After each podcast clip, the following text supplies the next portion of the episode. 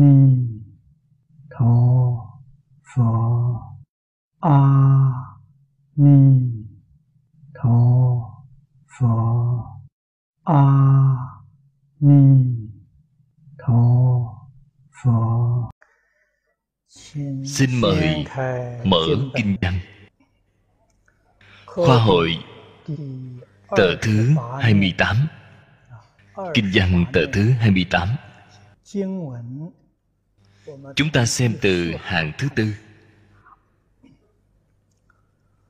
Sở hữu quốc ấp, Tụ lạc, Quyến thuộc, Trân bảo, Đồ vô sở trước. Lần trước Giảng đến chỗ này. Kinh văn phía sau. Đây là nói, Lục độ Hóa chúng. Hằng dĩ, Bố thí, trì giới, Nhẫn nhục, Tinh tấn, Thiền định, Trí tuệ, Lục độ chi hạnh, Giáo hóa, an lập chúng sanh, Trụ ư vô thượng chân chánh chi đạo.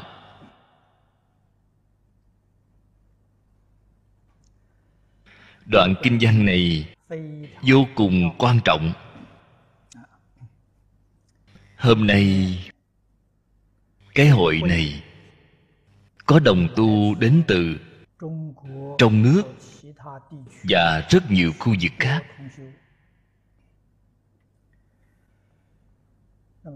Bình thường, Rất khó có được cơ duyên Tham gia Pháp hội giảng kinh Ở hiện trường chúng ta.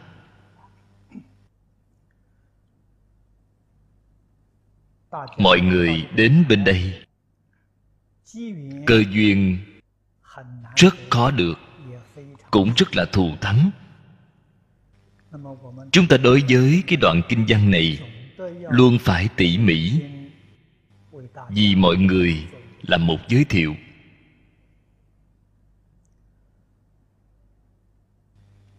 Trong kinh đại thừa thường hay nói, lục độ vạn hạnh. Rốt cuộc là ý nghĩa gì?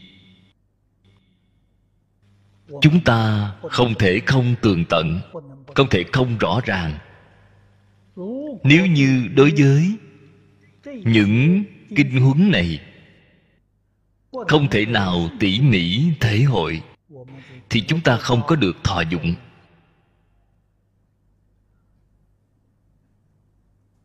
Lục độ tứ nhiếp pháp là thế tôn dạy bảo bồ tát.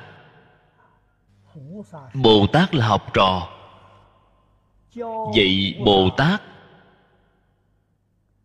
tổng cương lĩnh tu hành. Tổng nguyên tắc. Bồ tát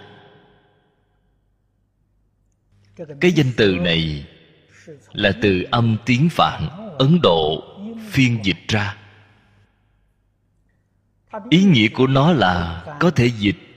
Có thể dịch tại vì sao không dịch? Vào thời xưa, đại xưa dịch kinh. Biểu thị tôn trọng đối với danh từ này. Cho nên thuộc về tôn trọng không dịch ý nghĩa của nó, đại sư huyền trang nói được rất hay. Chúng sanh hữu tình giác ngộ. Hiện tại nếu như bạn giác ngộ rồi, bạn chính là bồ tát. Đương nhiên, trình độ giác ngộ khác biệt. Có cạn sâu, lớn nhỏ. Thế là bồ tát liền có rất nhiều đẳng cấp. Giống như trong kinh thường nói, tam hiền thập thánh. Đây là nói đẳng cấp của bồ tát. Địa vị càng cao, họ giác ngộ được càng càng rộng, càng sâu. Địa vị càng thấp, giác ngộ được tương đối cạn, tương đối nhỏ hiện tiền đồng tu chúng ta cũng đều là bồ tát. Rốt cuộc bạn là bồ tát ở đẳng cấp nào? Người khác không biết. Thậm chí bạn chính mình cũng không biết. Không biết, không cần lo. Giác ngộ thì tốt, chỉ sợ là không giác ngộ giác ngộ thì tốt. Y thật ở trên kinh giáo đại thừa phật nói cho chúng ta nghe rất nhiều. Phật pháp là bình đẳng. Đây là lời chân thật. Trong bình đẳng tại vì sao nói nhiều khác biệt như vậy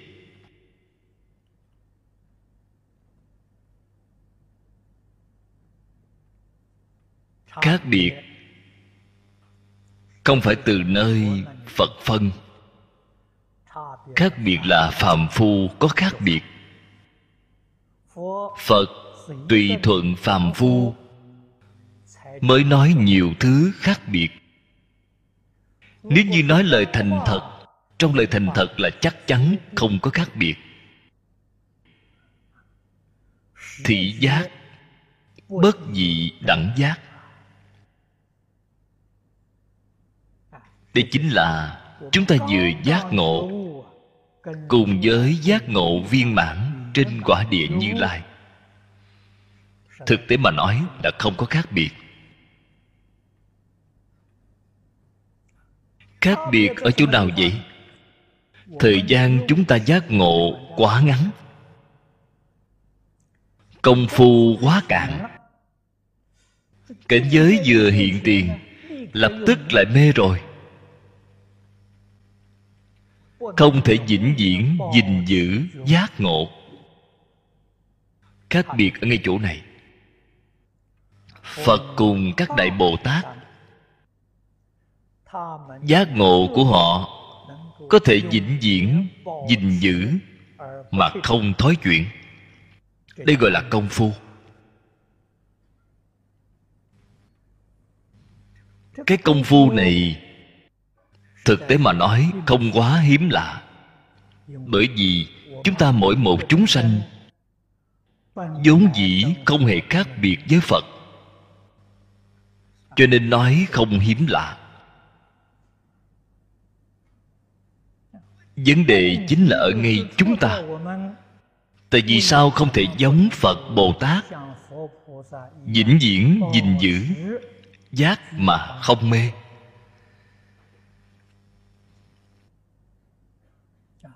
Tại vì sao không thể gìn giữ, chánh mà không tà tịnh mà không nhiễm? Then chốt ở ngay chỗ này.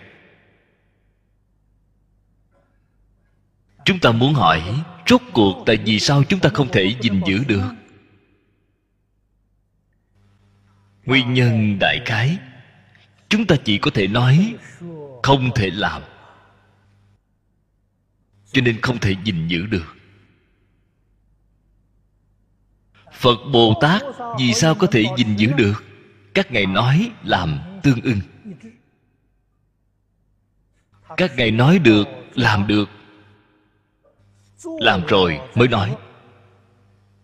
Cho nên các ngài có thể gìn giữ. Hiện tại muốn hỏi, chúng ta đến lúc nào có thể đến được cảnh giới như vậy. Đây là rất nhiều người chân thật muốn ở ngay đời này thành tựu. Một việc quan tâm nhất. Bạn quả nhiên thật muốn ở ngay đời này thành tựu. Không có cách nào khác. Y giáo phụng hành phật ở trên kinh này, vậy chúng ta làm như thế nào? Chúng ta thật làm. Bạn xem thấy vừa mở đầu. Hằng dĩ.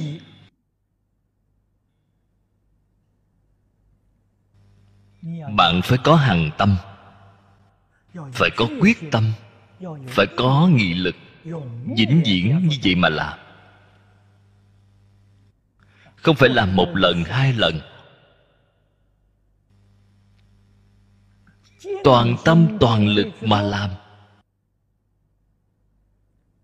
Không nên sợ chướng ngại, không nên sợ khó khăn.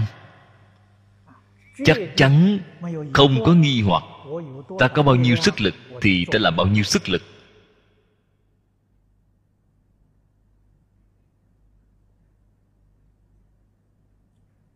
Dùng tài lực của chính chúng ta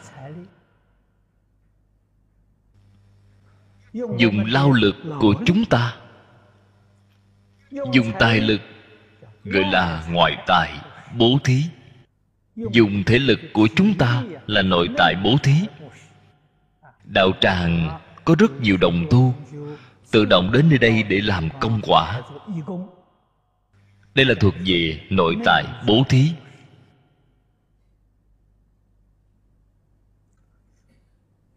Then chốt ở hàng dĩ.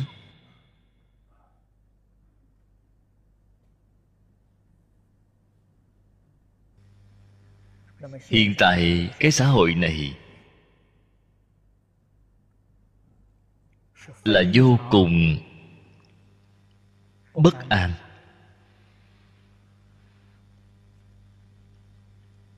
Hôm nay, trước khi chúng ta giảng kinh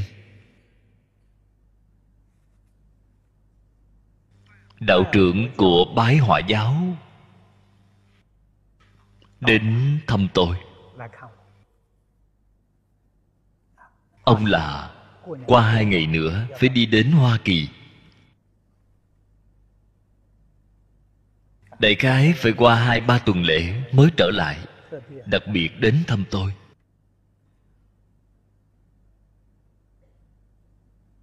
Hỏi tôi một vấn đề.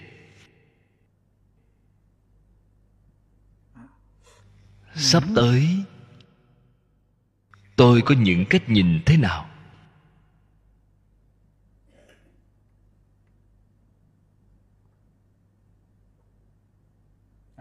Tôi chỉ là khuyến khích hết thảy truyền giáo sư của tôn giáo chúng ta, người lãnh đạo trong tôn giáo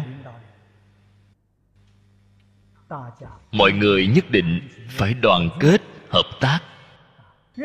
Chăm chỉ đi giáo hóa chúng sanh. Hiện tại cái xã hội này, mọi người thông thường kém khuyết lòng yêu thương, kém khuyết tín nhiệm.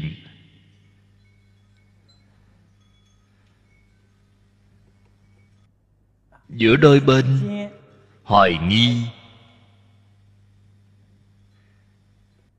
Kỳ thị.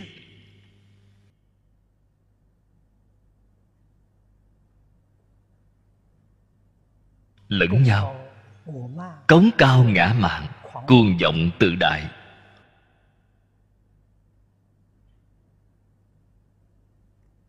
Loại hiện tượng tâm lý này sẽ mang đến xã hội bất an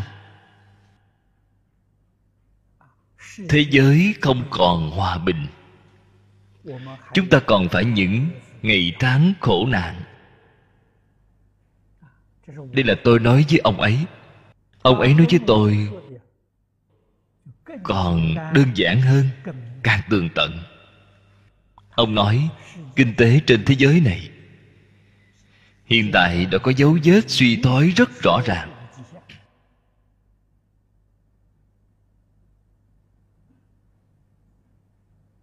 Có thể năm tới, sẽ không còn được ngày tháng tốt như năm nay.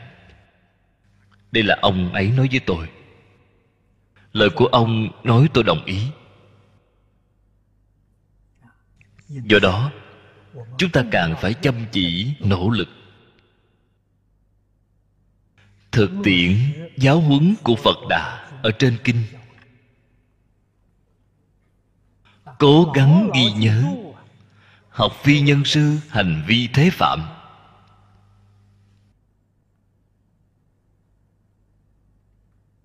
Xả bỏ thân mạng của chính mình cũng không hề tiếc.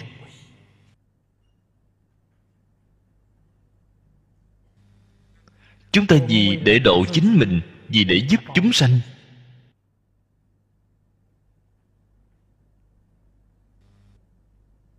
Người học phật không sợ chết. Người học phật biết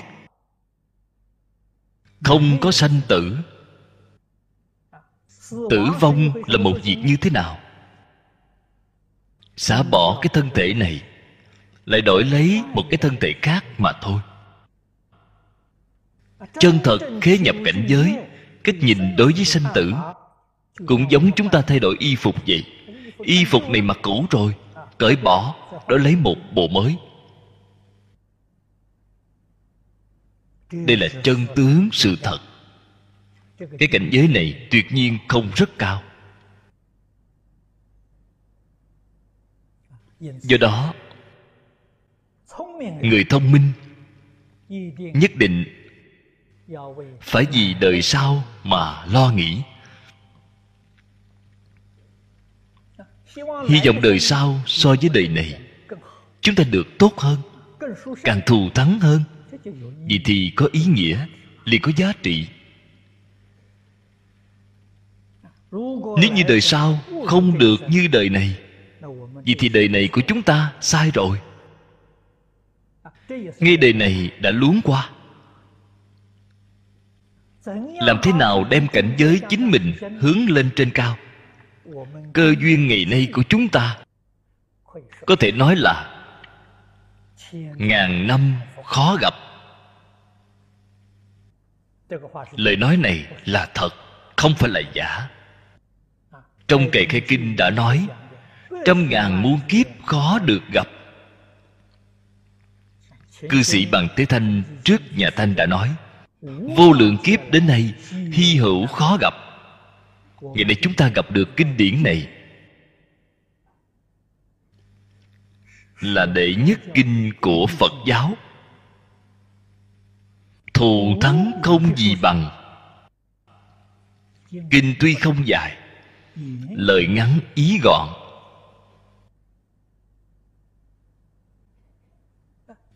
Quan trọng nhất, trước tiên phải thông đạt nghĩa kinh. Đọc mỗi câu, mỗi chữ, ý nghĩa chúng ta rõ ràng, tường tận. Đây là trọng yếu đệ nhất. Sau khi tường tận, nhất định phải thực tiễn.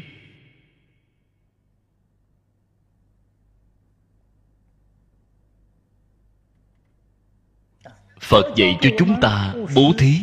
Chúng ta thật sự làm.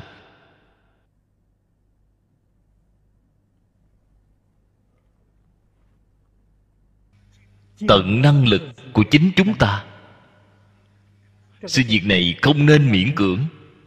Miễn cưỡng thì sai.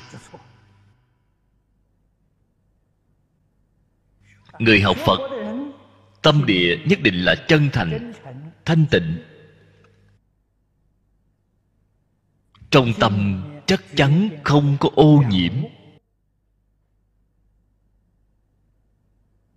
Thân thể, tinh thần nhất định là buông lỏng. Không có chút nào khẩn trương. Đời sống này thì rất tự tại. Nhà phật thường nói, được đại tự tại. Được đại tự tại. Ở người thế gian nói, đây là đạo dưỡng sinh thượng thừa nhất.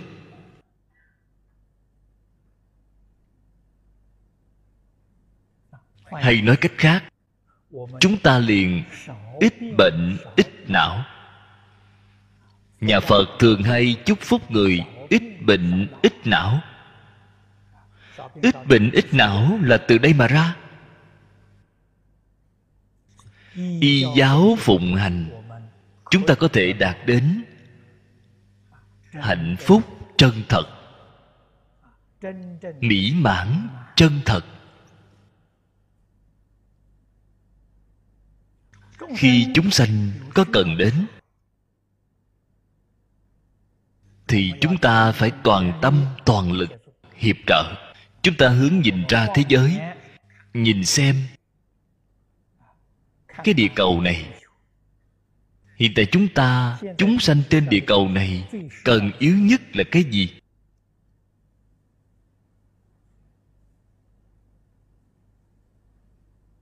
Là giáo dục của phật giáo.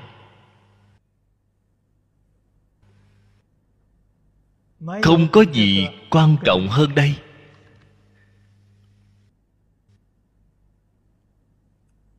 Tuy nhiên, có một số khu vực khốn khó bần khổ. Họ thiếu kém lương thực, thiếu kém y vật. Chúng ta tặng một ít lương thực cho họ, tặng một ít quần áo cho họ cứu cấp nhất thời.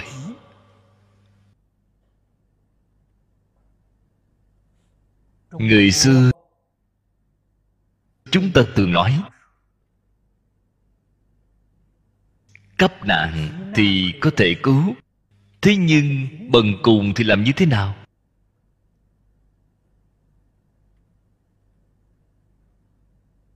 Nếu như làm cho những người này ngay một đời thậm chí đến thế hệ sau của họ.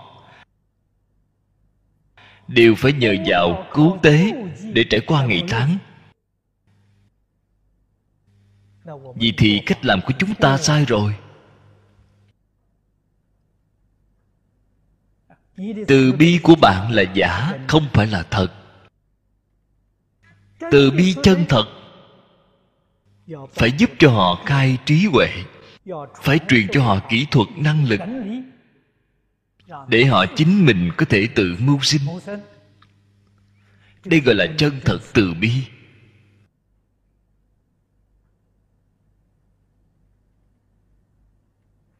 Phật từ bi đến tột đỉnh đối với chúng sanh mười pháp giới.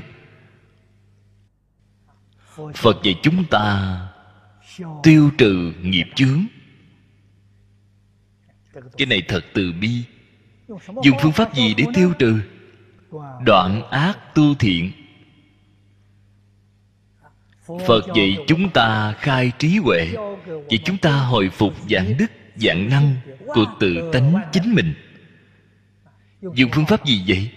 Phá mê khai ngộ. Đều ở trong bố thí cho nên trong bố thí, bao gồm có tại bố thí, pháp bố thí, vô úy bố thí.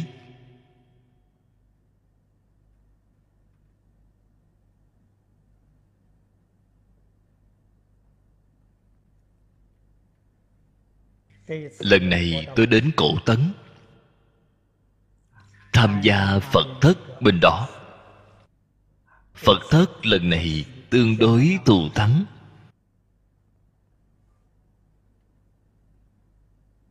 Có sắp gần một trăm người tham gia.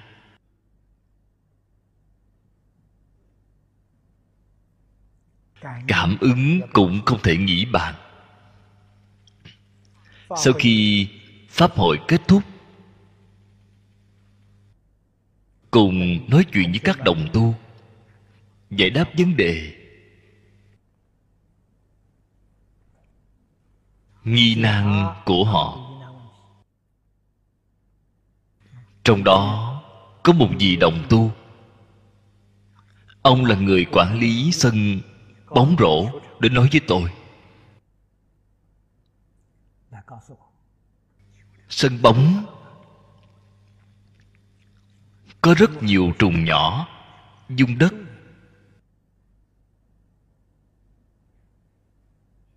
Họ bị bức. Có lúc không thể công sát sanh.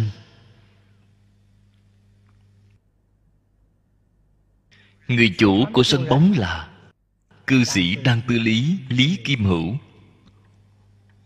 Một mực dặn bảo, không nên dùng nông dược. Không được sát sanh. Ông ấy vô cùng khó được. Ông nói, tôi luôn là tận sức mà làm. Thế nhưng có lúc bất đắc dĩ, không dám nói với ông ấy vẫn là phải sát sanh. Hỏi tôi phải làm sao? Tôi dạy ông ấy. Anh phải tăng cường câu thông với những trùng đất bị hại đó. Cái núi đó lớn đến như vậy.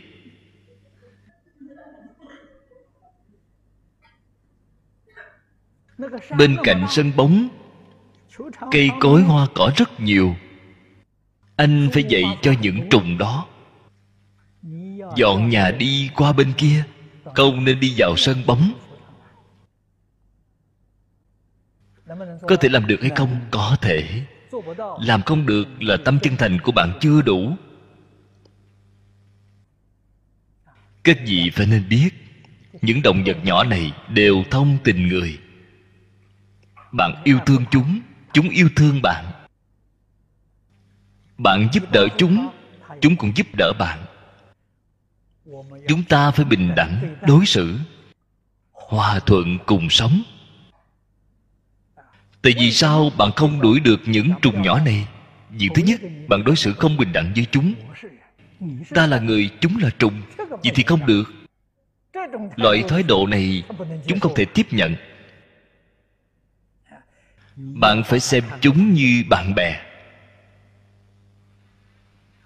Nếu xem chúng như là thân bằng quyến thuộc, tâm chân thành yêu thương chúng chúng sẽ bị cảm động. Không chỉ là động vật có linh tánh, cây cối hoa cỏ có linh tánh. Không chỉ cây cối hoa cỏ có linh tánh, đá cuội ngói gạch cũng có linh tánh. Chúng ta rất rõ ràng, rất tường tận tại vì sao chúng có linh tánh. Tình giữ vô tình đồng viên chủng trí. Trên kinh hoa nghiêm nói, cái vô tình đó bao gồm thực vật, khoáng vật đều bao gồm ở trong đó. Đều là một pháp tánh biến hiện ra. Làm sao không có linh tánh?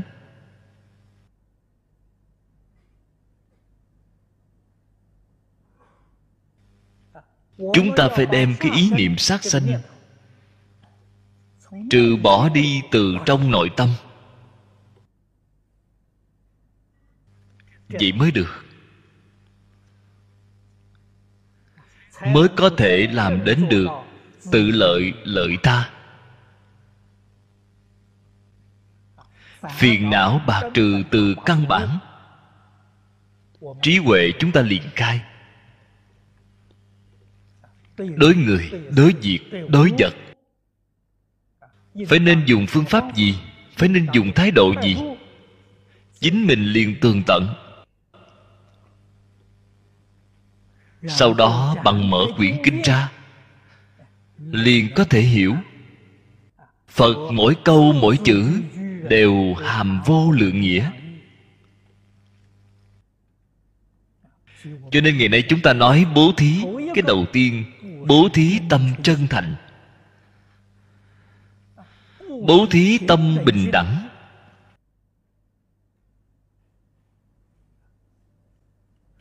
Chúng ta tổng kết giáo huấn của phật. Chân thành, thanh tịnh, bình đẳng, chánh giác từ bi. Từ bi chính là tâm yêu thương. Vì đầu tiên chúng ta phải bố thí như vậy.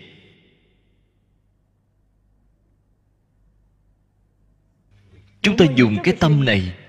Đối nhân sự thế, tiếp vật. Chúng ta đối với phật cũng dùng cái tâm này. Chúng ta đối với mũi kiến cũng dùng cái tâm này chắc chắn không có hai tâm.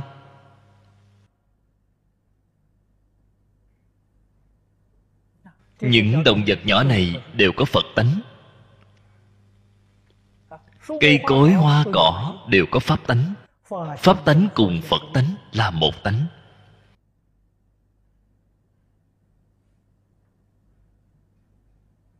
Làm thế nào đem tâm tánh của chính mình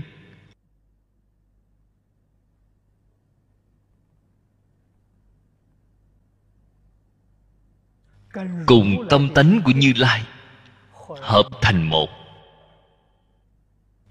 Sau đó đem thân của chính mình cùng tất cả chúng sanh dung hợp thành một thể. Bạn có thể vào được cảnh giới này. Chúc mừng bạn. Bạn đã chứng được pháp thân.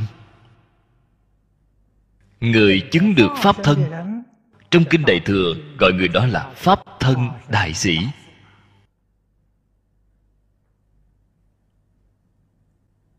Cho nên, làm gì không thể nói được, không thông chứ?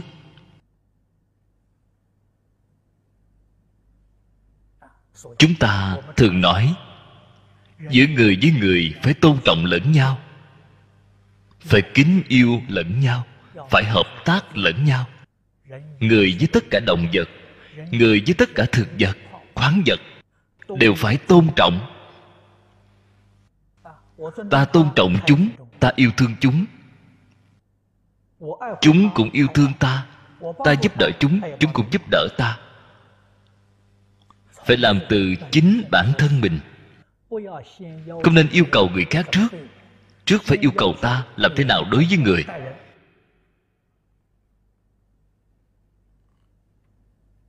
Chư phật bồ tát, cho nên từ phàm phu tu thành phật bồ tát, không có gì khác.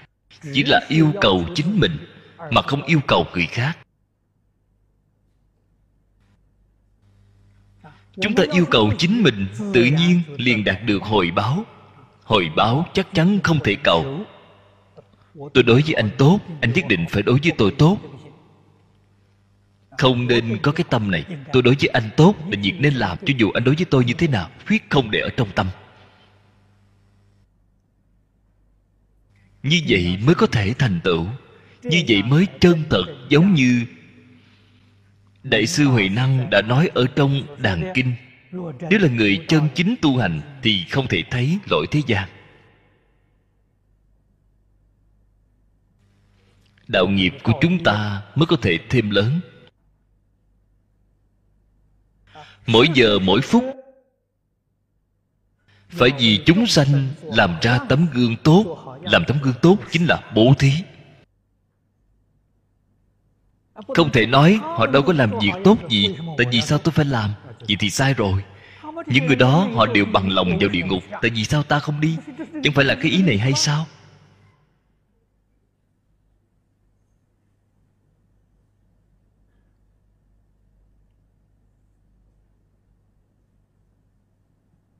Chúng ta học phật. Phật là tấm gương của chúng ta. Phật là mô phạm của chúng ta.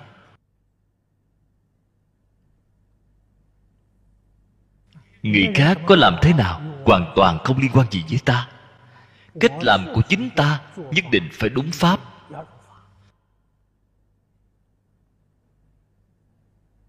Chúng ta có tài, dùng tài lực giúp đỡ người khác. Có pháp càng phải dùng pháp giúp đỡ người khác. Bòn tài trên kinh phật nói, bòn tài được quả báo bần cùng, bòn pháp được quả báo ngu si.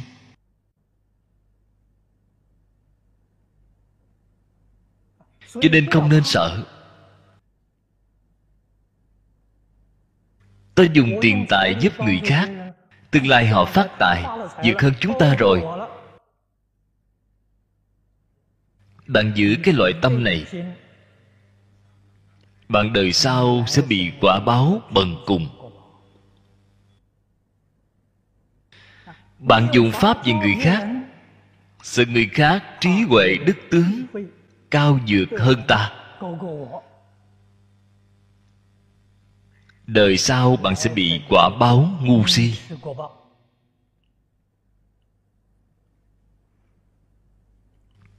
ở trên kinh phật nói với chúng ta, ngay trong học trò của ngài là châu lợi bàn đại gia.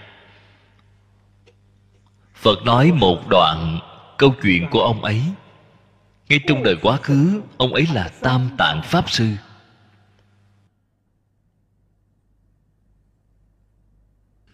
Ngay trong đời này, tại vì sao mà biến thành ra ngu si đến như vậy?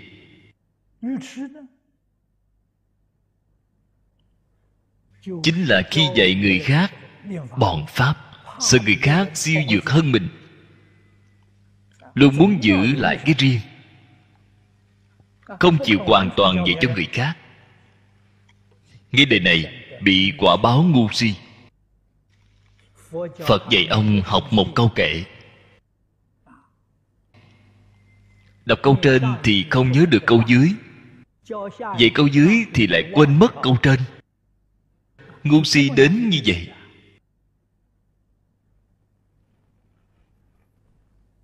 Phật biết được giúp đỡ ông. Vậy ông tu pháp môn sám hối, sám trừ nghiệp chướng. Ông trí huệ hiện tiền. Phước đức cũng hiện tiền. Cho nên chúng ta chính mình trước tiên, dạng nhất không nên chướng ngại chính mình. Nghiệp chướng không phải từ bên ngoài đến, là do chính mình làm. Chính mình chướng ngại chính mình, người khác không thể chướng ngại được.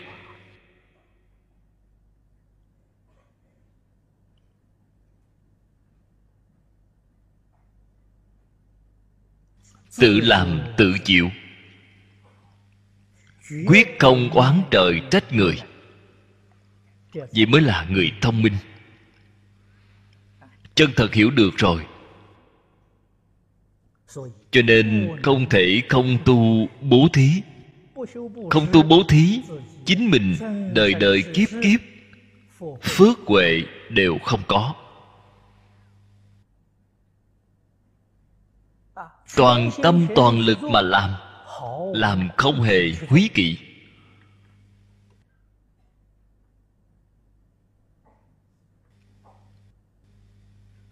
toàn bộ tài sản của chúng ta. Ngày nay chỉ có một bát cơm. ta thấy người khác không có cơm ăn ta còn chia một nửa ra cho họ.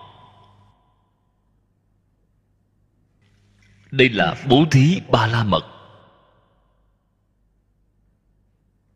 Sau khi phân cho họ ta không còn thì làm sao? Không còn cũng không lo lắng. Chắc chắn không hề lo lắng ta ngày mai, năm tới thì phải làm sao? Tích lũy nhiều một chút. Xem thấy người khác bên cạnh đói khổ. Bạn cũng không đưa tay ra vậy thì bạn sai rồi.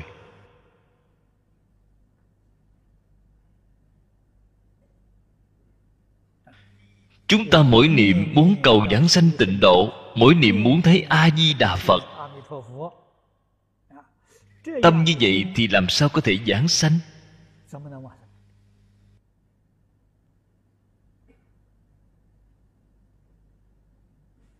Toàn bộ bố thí Phụng hiến. Ngày mai không có gì ăn. Cố gắng niệm Phật Liền đi đến thế giới cực lạc.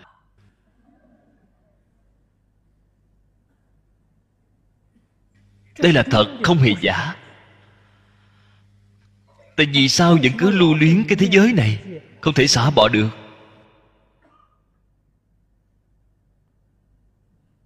Cho nên, Giúp đỡ chúng sanh khổ nạn, Chính mình không chút lo lắng. Phải xả được sạch sẽ, Trống không.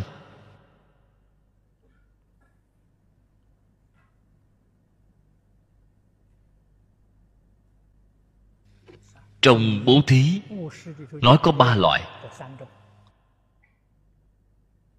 Bố thí tài, bố thí pháp, bố thí vô ý. Chúng ta phải rất chăm chỉ, nỗ lực mà học tập.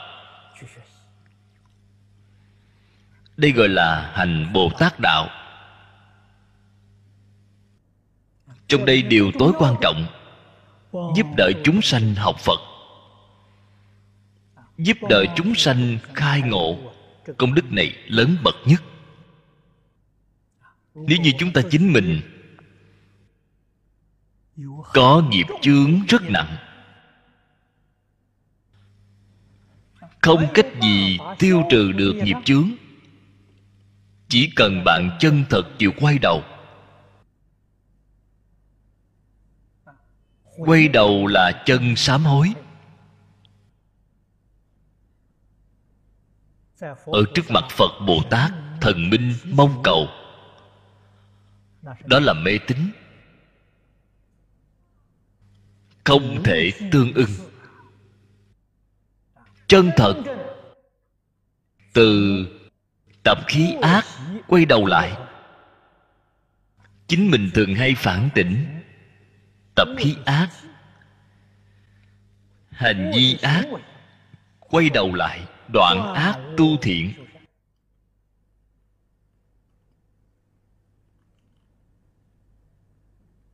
Phật là như vậy dạy bảo chúng ta. Thánh nhân thế gian cũng là dạy chúng ta như vậy. Lại xem qua trong kinh điển của các tôn giáo khác vẫn là dạy bảo chúng ta như vậy. Vậy còn có thể sai sao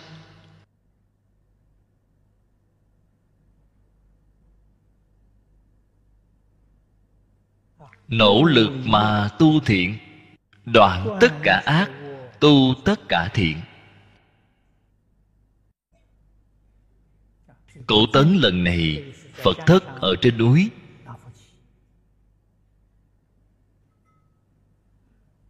Đang tư lý lý kim hữu cư sĩ, ngày sau cùng ông đến tham gia. Khi ông tham gia, xem thấy rất là hoan hỷ. Bởi vì phật thất lần này là cử hành trong khu đất nơi chính ông ở. Nhà của ông phòng khách thì rất lớn. Lâm thời thì làm phật đường. Đem phòng khách làm phật đường. Hơn một trăm người ở nơi đó niệm phật. Ông chính mình cũng tham gia. Sau đó đến nói với tôi, cần phải xây thêm một niệm phật đường. Tôi nói, quá tốt anh có thể phát tâm xây niệm phật đường. Đây là việc mà chúng tôi vô cùng hoan hỷ. Chúng tôi cùng tán thán. Chúng tôi cũng tùy hỷ. Có niệm phật đường, đương nhiên còn phải có liêu phòng. Người ta đến niệm phật nơi chốn anh thì phải tiếp đãi. Tiếp đãi lần này là khách sạn của anh dùng khách sạn của ông ấy để tiếp đãi. Ở hơn một tuần nơi khách sạn, đại khái hơn 10 ngày không kinh doanh. Không nhận khách ngoài. Để cho những đồng tu niệm phật này ở. Những đồng tu niệm phật đến nơi đây ở vừa thấy, vừa nhìn cái giá biểu ở nơi đó. Trên núi của họ mỗi một ngày, ở một ngày tốn phí là 300 đô la.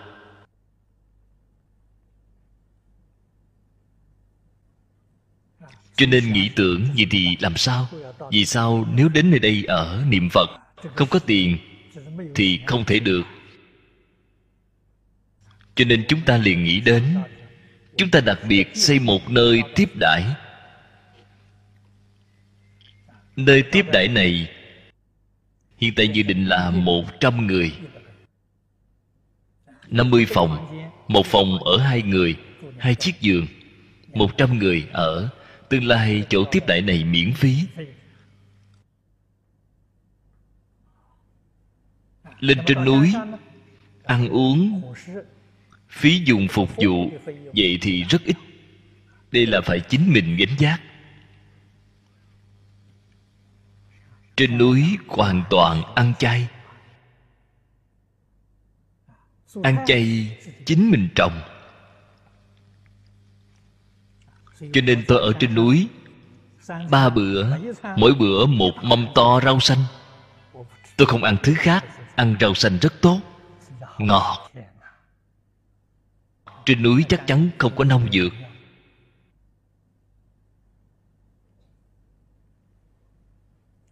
Cho nên trùng nhỏ, có linh tánh. Cái núi này ông đã khai phá. Sáu năm rồi, Ông nói với tôi, Năm đầu tiên trồng rau. Sắp gần 90% bị trùng sâu ăn hết. Ăn hết thì làm sao? Quan hỷ. Người chúng ta muốn ăn, Trùng sâu cũng muốn ăn. Không thể không cho nó ăn. Quyết định không sát hại. Cũng không đuổi chúng đi. Tùy theo chúng. Đến năm thứ hai trùng sâu rất khách sáo, lưu lại một nửa cho ông. Một người một nửa. Hiện tại đến năm thứ sáu, trùng sâu liền đặc biệt khai ân. Đại khái, trùng sâu chỉ ăn một hai phần trăm, chín mươi lăm phần trăm trở lên. Thì bạn đều có thể thu hoạch. Làm sao mà chúng không có linh tánh được chứ?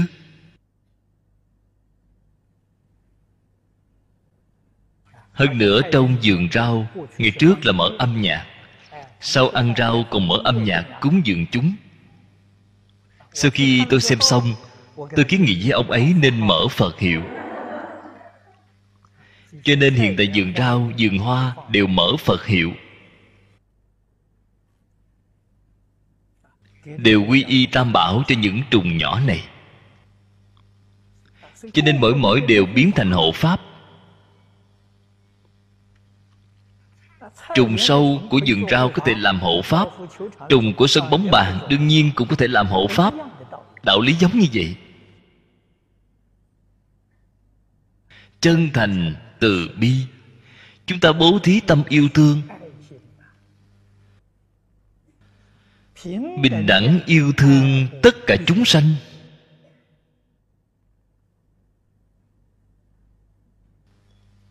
Đây là nói đến cái điều bố thí này cách làm cụ thể. Chúng ta trong lúc giảng giải nói được rất nhiều.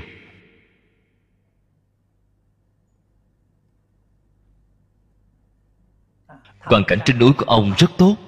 Chân thật đến rồi, đều không muốn xuống núi. Trên núi xây nơi tiếp khách. Đây là tòa thứ nhất. Xem là tôi phát khởi 50 gian phòng.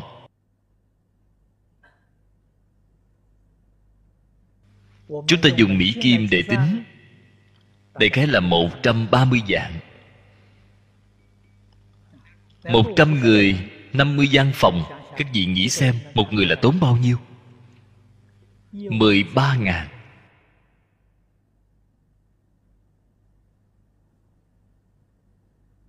Hai người một phòng, Một gian phòng là 26 ngàn.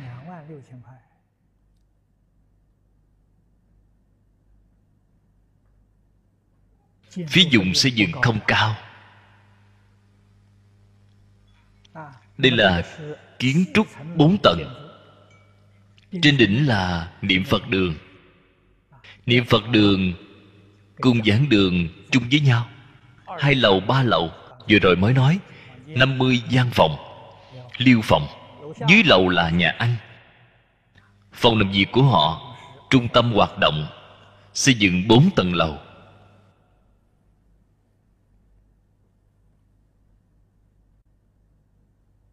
Cái kiến trúc này sau khi xây xong quan nghênh lên trên núi niệm Phật. Quan nghênh.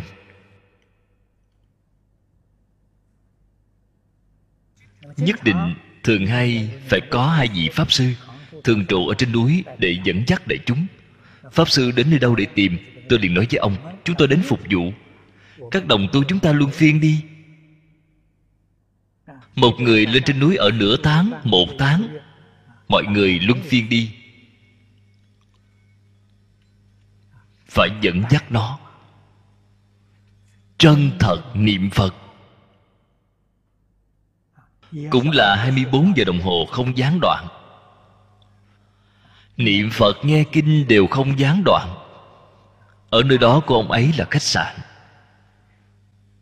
Trong khách sạn, nếu làm loại sự nghiệp này, Hy vọng tương lai khách sạn trên toàn thế giới Đều có nơi để tiếp đãi.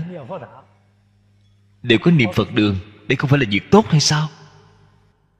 Chúng ta đem nó Xem thành trọng điểm bố thí. Nó có thể ảnh hưởng rất nhiều khách sạn. Những nơi này, người đi chơi, người đi nghỉ, có thể cả đời đều không có cơ hội tiếp xúc phật pháp. Đến ở nơi đó, họ có thể tiếp xúc phật pháp. Họ có thể nghe kinh. Họ cũng có thể đến niệm phật đường để tham quan, đến tùy hỷ niệm phật cho nên ba loại bố thí đều viên mãn.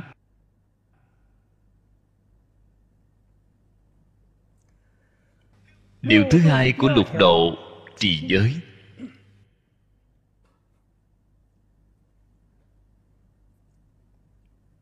Nói đến trì giới chính là thủ pháp. Trong thủ pháp quan trọng nhất, lục hòa kính. Đây là thế tôn. Vì các đệ tử chế định. Đời sống đoàn thể. Nhất định phải tuân thủ sáu điều này. Trong sáu điều này chỉ có một điều là bị phá rồi. Năm điều khác thấy đều bị phá hết.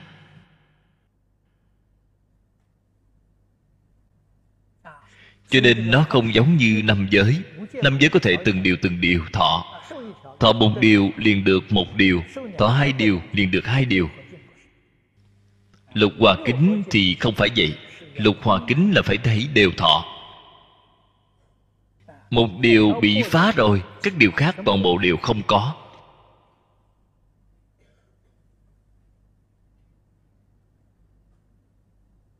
Năm giới mười giới là chúng ta chính mình tu hành. Lục hòa kính, là chúng ta cùng đại chúng cùng ở chung với nhau.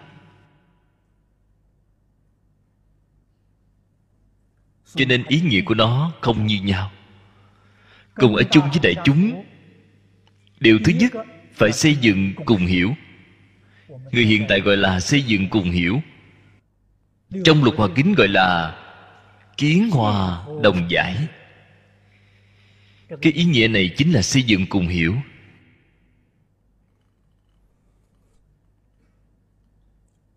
Trong câu này, ý nghĩa rất sâu, rất rộng.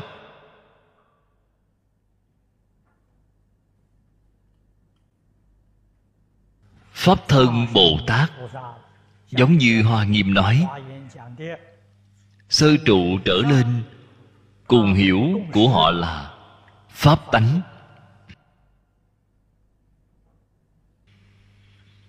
Như trong thiền tông nói, minh tâm kiến tánh. Vì đương nhiên không có vấn đề gì, đây là cao nhất. Chúng ta ngày nay chưa chứng được pháp thân, chúng ta là phạm phu. Cùng hiểu của phạm phu, từ đâu mà xây dựng? Ngày nay chúng ta tu là pháp môn tịnh độ. Chúng ta nương theo là đại thừa vô lượng thọ kinh. Chúng ta liền tường tận. Chúng ta kiến hòa đồng giải, nhất định phải căn cứ vào đại thừa vô lượng thọ kinh. Trên kinh về chúng ta làm, chúng ta phải chăm chỉ nỗ lực mà làm được. Trên kinh về chúng ta không được làm, chúng ta quyết định tuân thủ quyết định không tái phạm. Bộ kinh này là cùng hiểu của chúng ta. Bạn tu học một pháp môn nào, thì bộ kinh điển đó chính là cùng hiểu của bạn. Như vậy thì không sai. Cho nên chúng ta mỗi ngày, thời khóa sớm tối, cùng nhau đọc tụng, mỗi ngày cùng nhau học tập, cùng nhau thảo luận nội dung của thảo luận là gì? Cái thứ nhất là nghĩa kinh. Cái thứ hai là thảo luận làm thế nào để thực tiễn. Chúng ta học rồi mới hữu dụng. Nếu như ý nghĩa không rõ ràng, không tường tận, không cách gì làm được vậy thì chúng ta sai rồi tu học của chúng ta liền uổng phí rồi.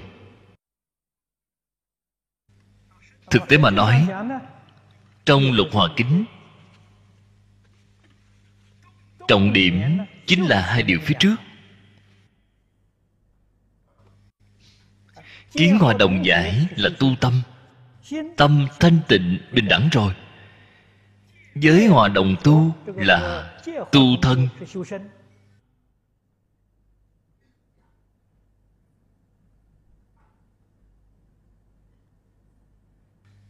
Bốn điều phía sau. Là nói bạn thực tiễn. Hai điều này bạn thực tiễn rồi. Thực tiễn ở miệng. Khẩu hòa vô tranh.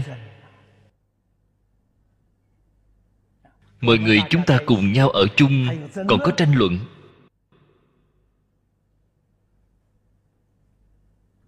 Hay điều phía trước bạn chưa làm?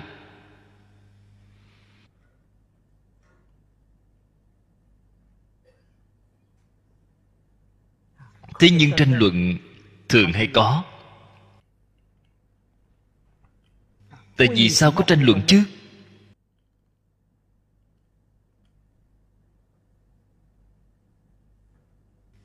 Chúng ta phải suy xét nhiều tại vì sao phật bồ tát cùng ở chung với nhau không có tranh luận? Loại tập khí tranh luận này của chúng ta không tốt. Loại tập khí này không có cách gì đến được thế giới cực lạc.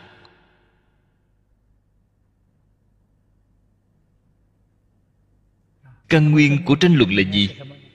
Chẳng phải là tự tư tự lợi hay sao?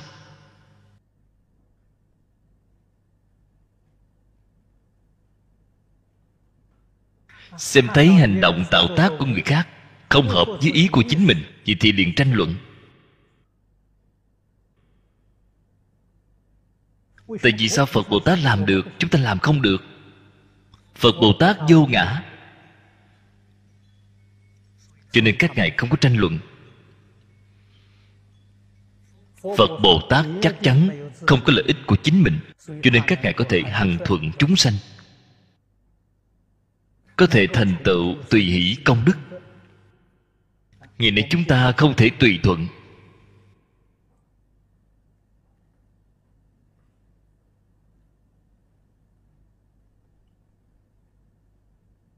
Đây là đáng được chúng ta sâu sắc phản tỉnh. Người khác tranh, chúng ta không tranh. Không việc gì liên bình lặng.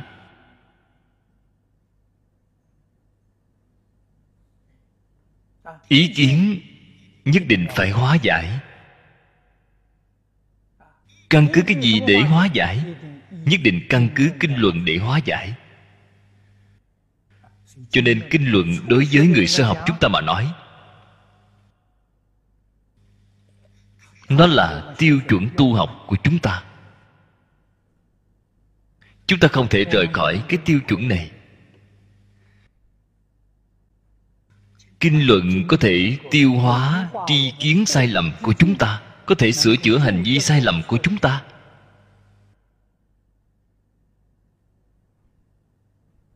Sau đó chân thật làm đến được.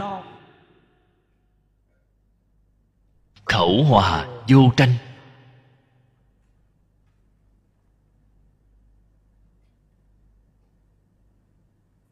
Các vị đều đọc qua kinh kim cang có rất nhiều người đọc được rất thuần thục.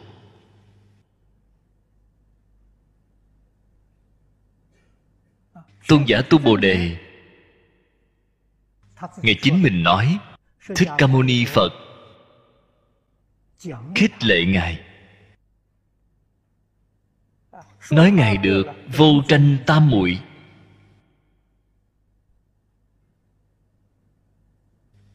Tại vì sao tu bồ đề có thể làm được? Với người không tranh, với đời không cầu. Hai câu nói này ngài làm được rồi. Tại vì sao chúng ta không làm được? Cho nên là nghĩ tưởng xem. Thế gian tất cả pháp. Trên kinh kim cang nói được rất hay.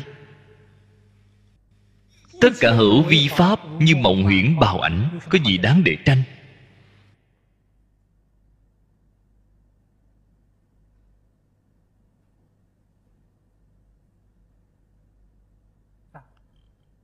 Trên kinh này trên kinh vô lượng thọ chỉ bảo chúng ta quán pháp như hóa tam muội thường tịch. Bằng tranh cái gì?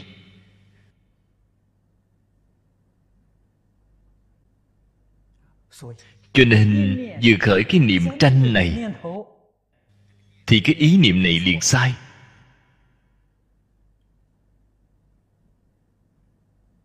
Không biết được chân tướng sự thật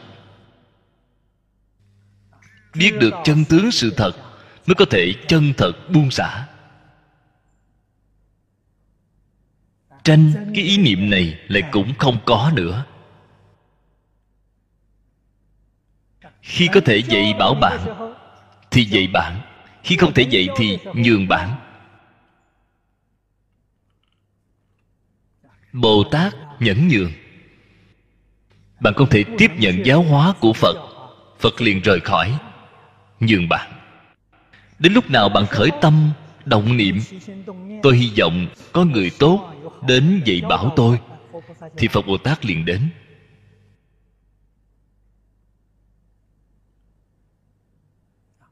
Không thể tiếp nhận khuyên bảo, phật bồ tát không đến. Muốn có người tốt đến dạy bảo họ, phật bồ tát liền thị hiện cho nên phật bồ tát tùy loại hóa thân, tùy cơ nói pháp. Chúng ta phải học nhẫn nhượng, phải học vô tranh.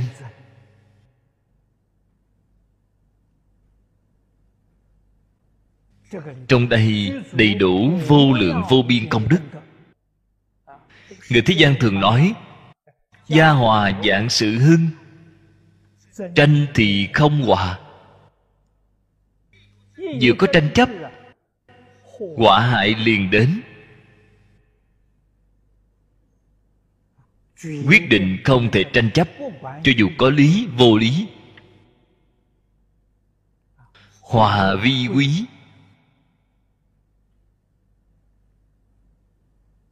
Vô lý mà còn không tranh, huống hộ có lý.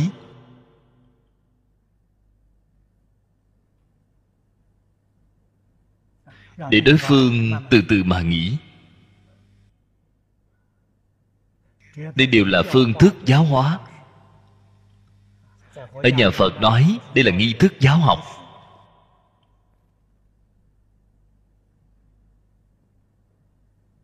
Thân hòa đồng trụ. Chữ trụ này ý nghĩa rất sâu, rất rộng.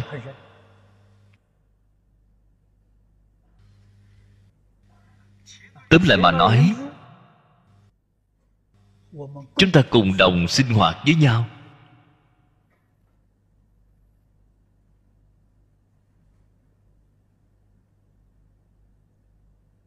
Thân vô tranh.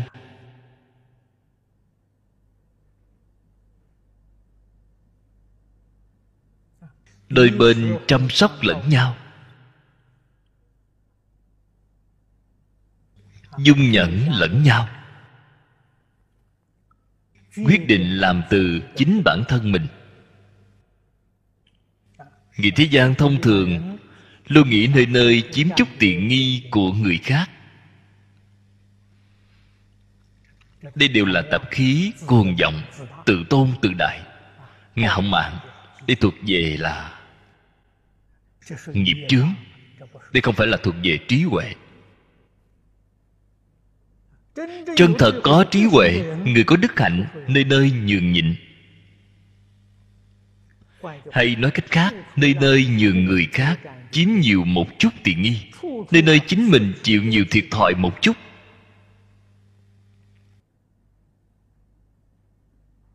Đây là tu hành. Tu đức hạnh của chính mình.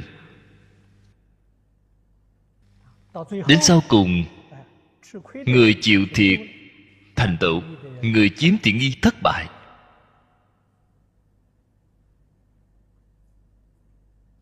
Cái thí dụ này rất rõ ràng. Bạn đi đọc lịch sử. Bạn xem qua cổ kim trong ngoài. Những nhân tố thành công thất bại đó nên suy xét nhiều lại quan sát những người sự vật chung quanh trước mắt chúng ta. Họ thành công. Nguyên nhân của thành công ở chỗ nào? Họ thất bại. Nhân tố của thất bại là gì? Chúng ta ở nơi đây học tập. Đây đều là sách giáo khoa hiện thực.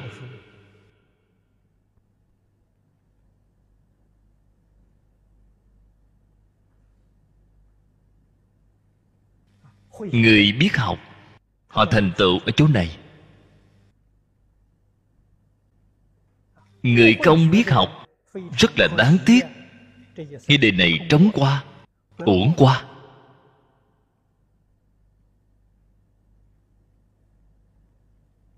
Ý hòa đồng duyệt, đây là hiệu quả. Trên kinh đại thừa nói thường sanh tâm hoa nghỉ.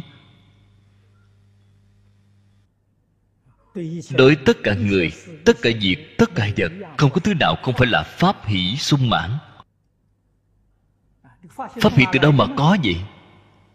Năm loại hòa hợp phía trước, bạn đều có thể làm được, đều có thể thực tiễn. Bạn chắc chắn là pháp hỷ sung mãn.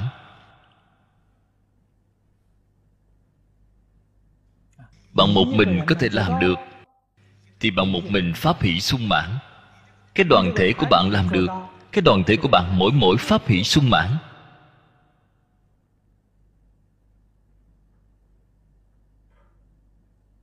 Tại vì sao không làm?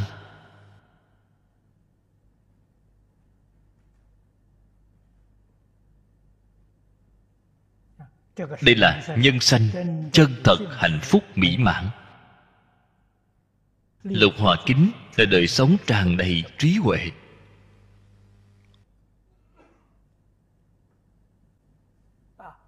Vô thượng phật pháp từ chỗ này mà thực tiễn. Nếu như chúng ta không thể ở chung với người khác, làm sao có thể học phật?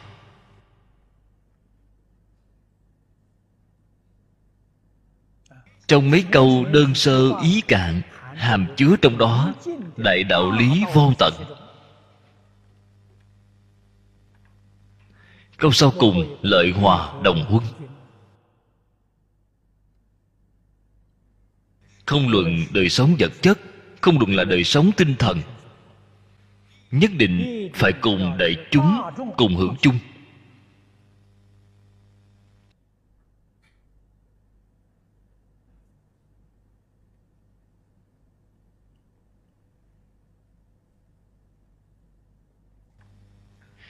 Đây chính là hiện tại người thông thường gọi là tài sản cùng chung hưởng.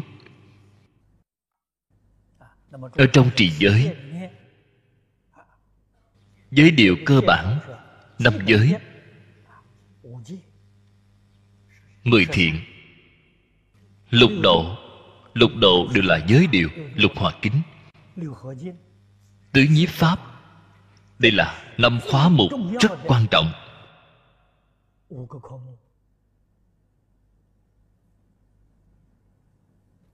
chúng ta có thể đem nó thực tiễn. Con người này là thật là bồ tát. Trong đây lục hòa kính có. Vừa rồi tôi nêu lên với các đồng tu. Nhẫn nhượng thì không khó, chính mình bằng lòng chịu thiệt tiện nghi nhường người khác chiếm lục hòa kính liền tu tốt. Không chịu nhường người khác lục hòa kính liền khó.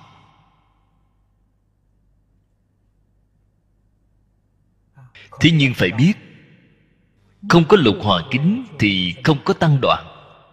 Không có lục hòa kính thì không có phật pháp. Không chỉ phật pháp đại thừa không có, phật pháp tiểu thừa cũng không có. Chúng ta ngày ngày mong cầu chánh pháp cửu trụ. Nếu như chính mình không nỗ lực học lục hòa kính, chánh pháp cửu trụ chắc chắn không được.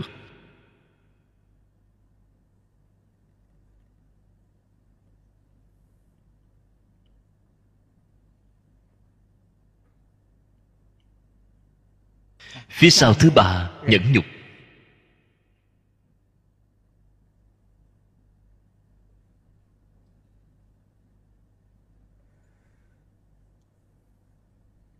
Trong kim cang bát nhã ba la mật kinh, lục độ nói được rất nhiều. Trong lục độ, bố thí nói được rất nhiều, kế đến là nhẫn nhục. Do đây có thể biết, cái thứ này là vô cùng quan trọng.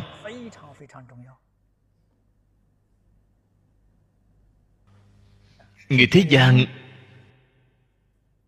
luôn là cầu phước báo thế gian, cầu trí huệ, cầu trường thọ. Xưa nay trong ngoài ngoài phật giáo ra, các tôn giáo khác không có người nào không cầu ba thứ này. Ba sự việc này toàn ở trong ba la mật. Chỉ cần bạn chịu nỗ lực học tập ba cái thứ này nhất định đạt được.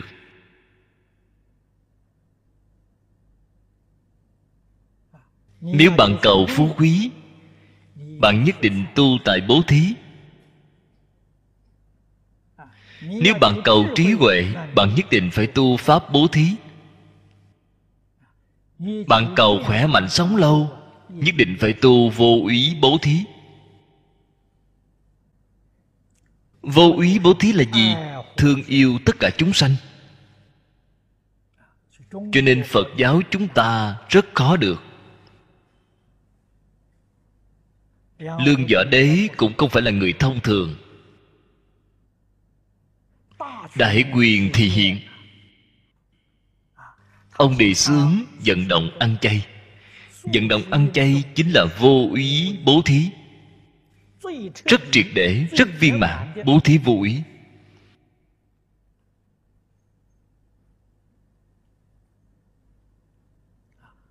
không chịu tổn hại tất cả chúng sanh. Tất cả chúng sanh đều đối với bạn tốt, đều không hoài nghi đối với bạn. Biết được bạn chắc chắn sẽ không tổn hại đối với chúng. Chúng không lo sợ bạn.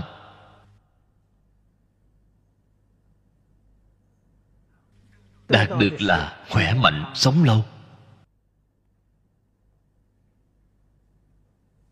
Cho nên những thứ này không phải cầu không được. Nó có lý luận, nó có phương pháp. Cầu như lý như pháp. Đây là nhà phật thường nói, phật thì môn trung hữu cầu tác ứng.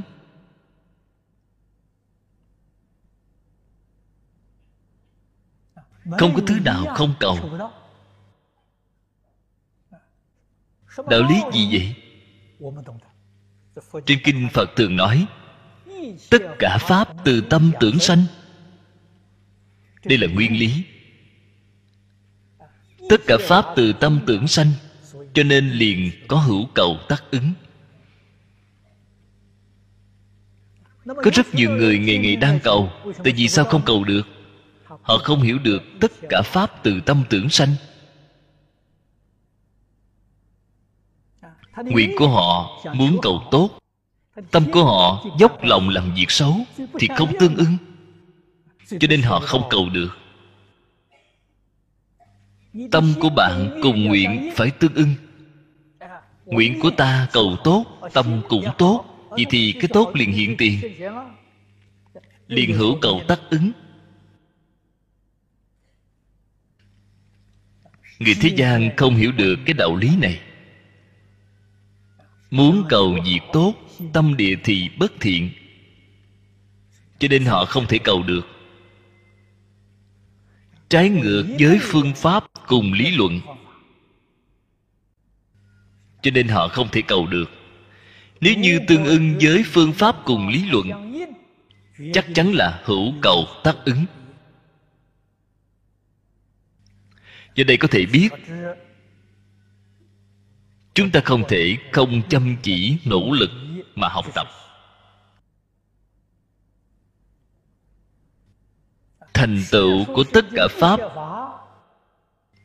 Thế xuất thế gian, nhất định phải có lòng nhẫn nại. Cái thứ này không thể nóng vội, hấp tấp. Ngạn ngữ có câu, dục tốc bất đạt. Phải có lòng nhẫn nại rất lớn.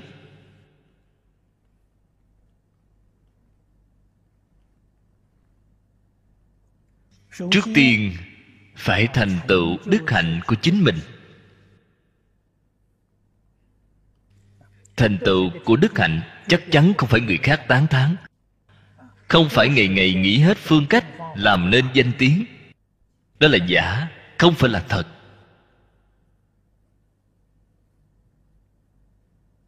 Chân thật thì từ chỗ nào mà xem từ phương diện động vật nhỏ, xem thử động vật nhỏ đối đãi với bạn như thế nào.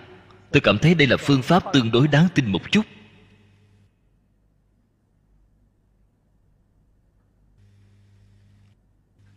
Như thông thường nhà ở chúng ta, dán mũi bọ nhảy, những thứ này.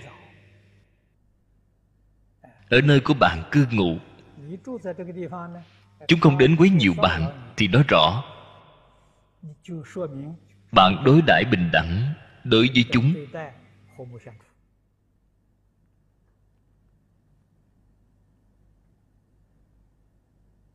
Hòa thuận cùng sống. Xem từ chỗ này.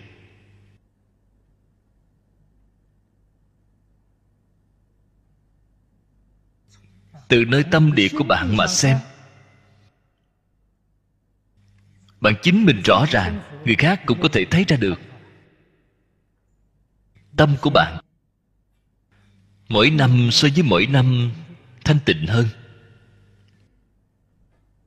Hay nói cách khác, tham sân si mạng của bạn mỗi năm một ít hơn. Trong tâm của bạn thanh tịnh, phải quấy nhân ngã ít đi. Tự tư tự lợi ít đi. Ít thì tốt rồi năm dục sáu trần hưởng thụ ít đi, càng ít càng tốt. Cho nên các vị phải nên biết, phàm phu tu hành sở dĩ không thể thành tựu bị cái gì hại gì? 16 chữ.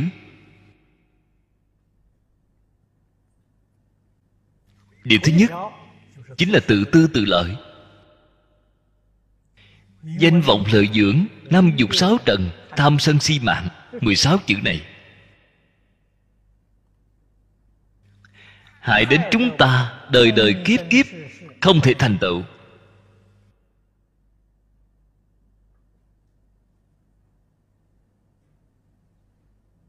Ở trên Kinh Phật nói, Mười thiện là bạn tốt, Mười ác là oan gia. Ngày nay chúng ta nhận sai người Đem oan gia xem thành bạn tốt. Đem bạn tốt thì xem thành oan gia.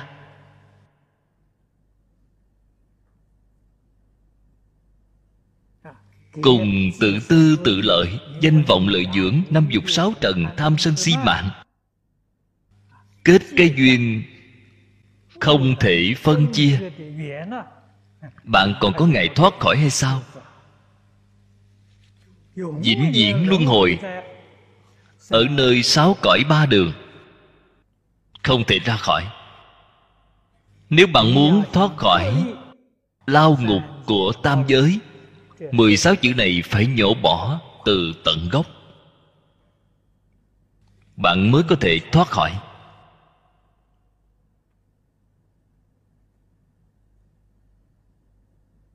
Cùng tùy duyên ở chung với tất cả người sự vật, quyết định không phan duyên. Tùy duyên an vui. Cùng bình đẳng với tất cả chúng sanh.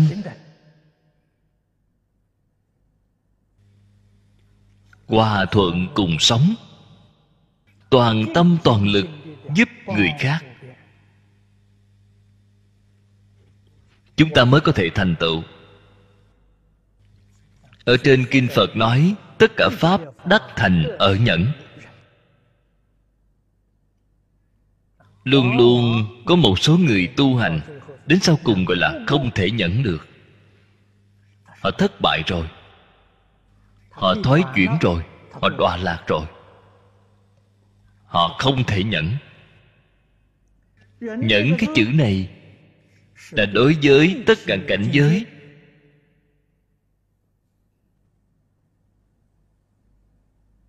Cảnh giới tốt chắc chắn không khởi tâm tham. Đây là nhẫn. Thuận cảnh. Không khởi tâm tham luyến. Nghịch cảnh. Không khởi tâm sân hận.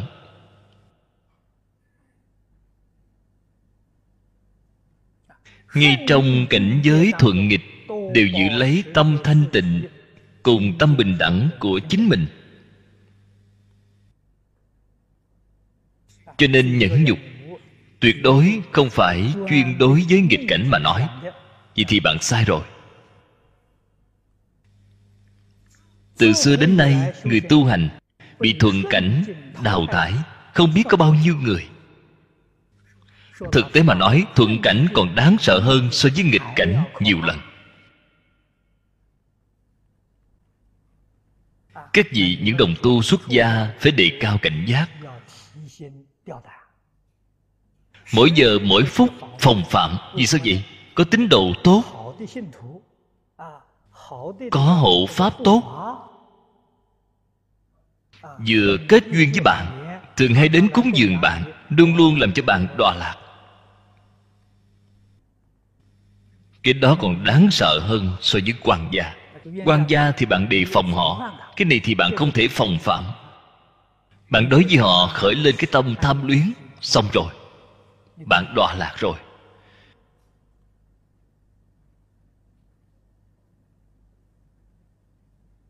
Chúng ta nhất định phải học phật. Phật là làm thế nào? Dạy bảo chúng ta. Phật là làm thế nào đối nhân xử thế tiếp vật? Hoàn toàn là dùng tâm bình đẳng hoàn toàn là dùng tâm từ bi.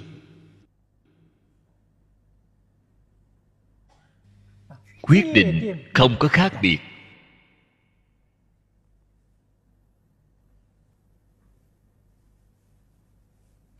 Thế nhưng trên thực tế ngay trong hành vi, đời sống thường ngày,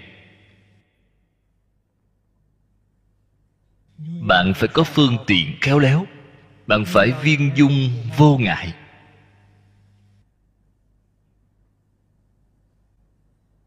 Nếu như bạn không hiểu được phật pháp mà bạn đã học, khô cứng ngay trong giáo điều.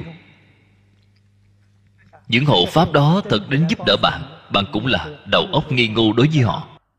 Đối với họ một cách tẻ nhạt, bạn không thông hiểu tình người.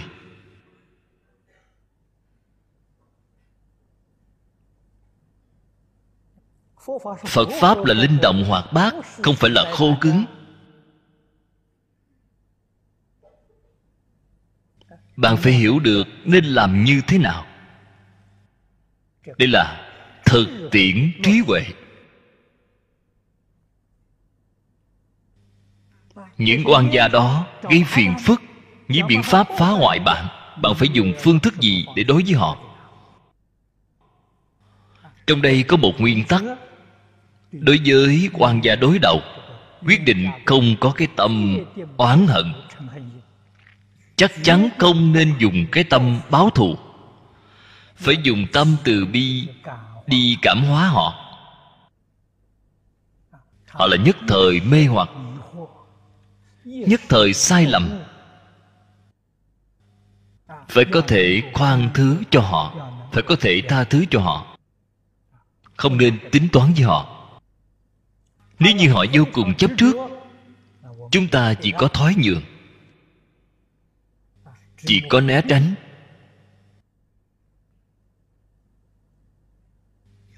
Phải ghi nhớ, oan gia nên giải không nên kết.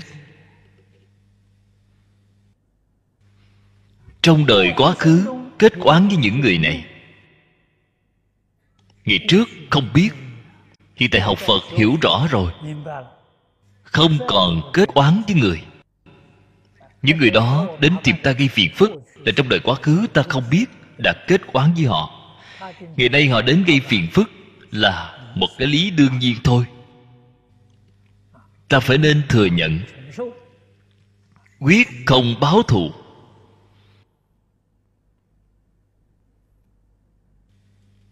Phải hóa giải những oán kết này phải dựa vào nhẫn nhục.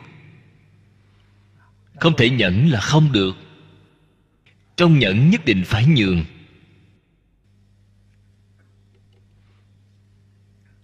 Tất cả đều có thể nhường.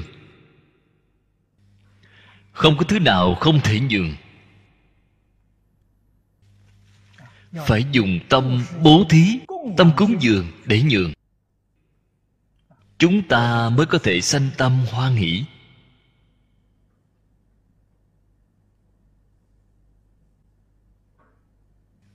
thứ tư, tinh tấn. Đặc biệt chú trọng ở chữ tinh. Người thế gian không tệ. Ngày ngày đều đang cầu tiến bộ. Đặc biệt là khoa học kỹ thuật, lâu ngày dày tháng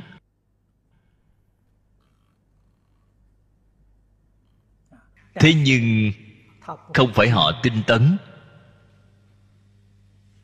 phật pháp là nói tinh tấn.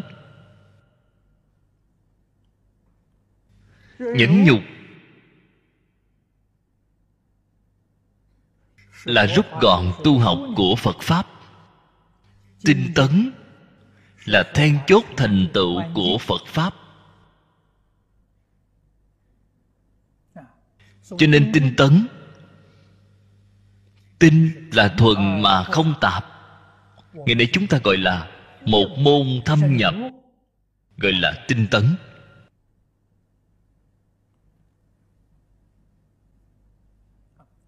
Tinh là duy nhất. Chuyên tinh. Không chỉ có thành tựu, mà còn thành tựu được rất nhanh.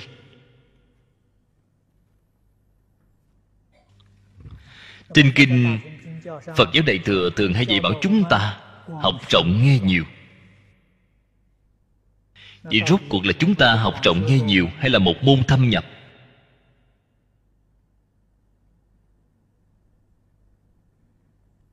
Các vị phải nên hiểu, quyết định không nên hiểu lầm. Học rộng nghe nhiều là dạy cho bồ tát. Một môn thâm nhập là dạy cho sơ học.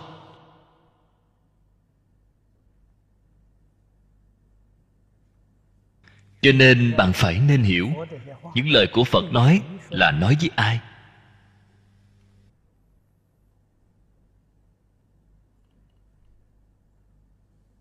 Ngày nay chúng ta chưa khai ngộ.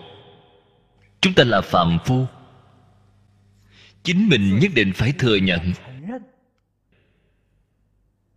Địa vị hiện tiền của chính mình. Ta là địa vị phàm phu. Vậy thì bạn nhất định phải tiếp nhận giáo huấn của phật đà một môn thâm nhập.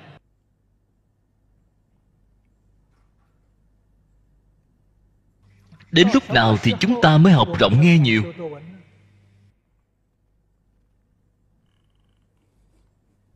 Tiêu chuẩn trong phật pháp là bạn đến minh tâm kiến tánh kiến từ phiền não bạn đoạn rồi. Trần sa phiền não đoạn rồi. Vô minh cũng phá một phẩm. Vào lúc này thì học rộng nghe nhiều. Cho nên chúng ta phải hiểu được, một môn thâm nhập là tu định. Trong định có huệ, thế nhưng lấy định làm chủ.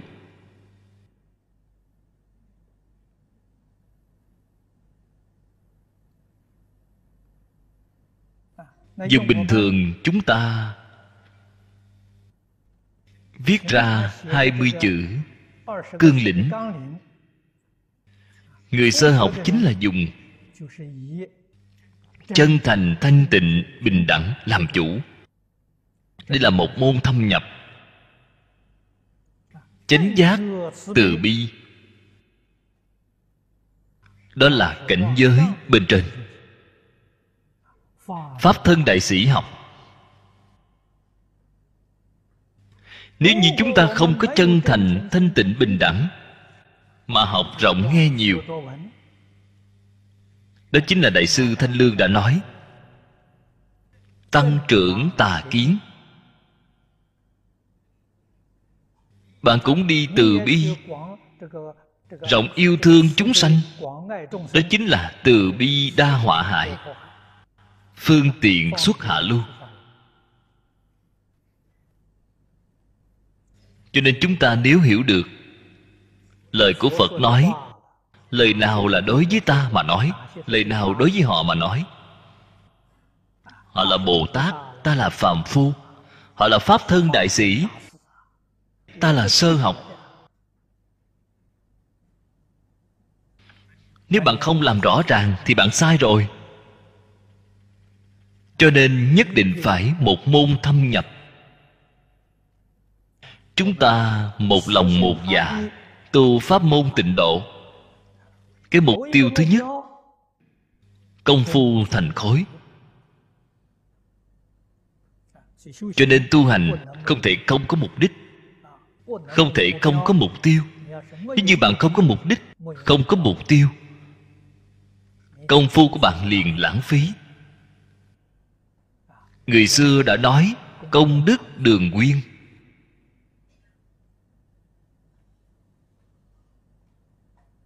Chúng ta học là cái gì? Công phu thành khối.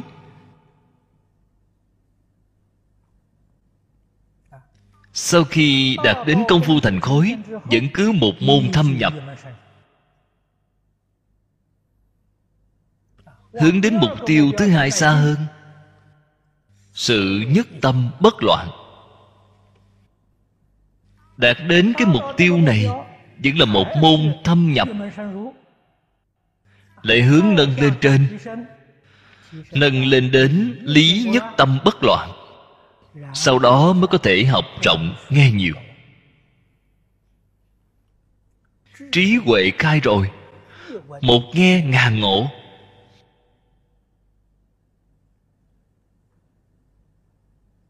chưa đạt đến được cái tiêu chuẩn này, thì không nên học rộng nghe nhiều. Học rộng nghe nhiều chắc chắn tạo thành chướng ngại đối với bạn. Cái chướng ngại này ở trong phật pháp gọi là sở tri chướng.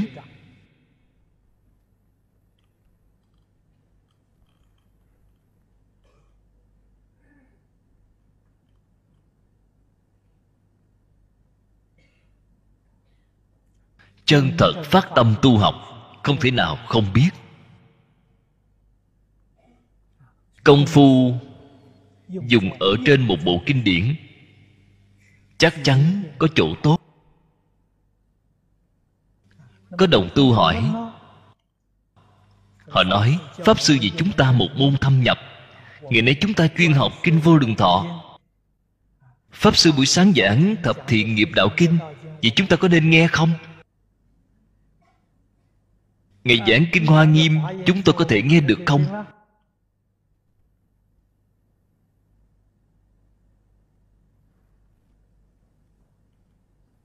Chỗ này tôi nói với mọi người. Hễ là những gì tôi nói đều có thể nghe. Không phải tôi nói thì đều không nên nghe. Đây là thật, không phải là giả. Vì sao vậy? Cái tôi đã giảng, chúng ta là một phương hướng, một mục tiêu. Giúp đỡ bạn có chỗ ngộ ở trên bộ kinh này. Bạn đối với chỗ ngộ trên bộ kinh này có sự giúp đỡ. Người khác giảng, tại vì sao không được nghe? Phương hướng, mục tiêu của người khác không giống với ta.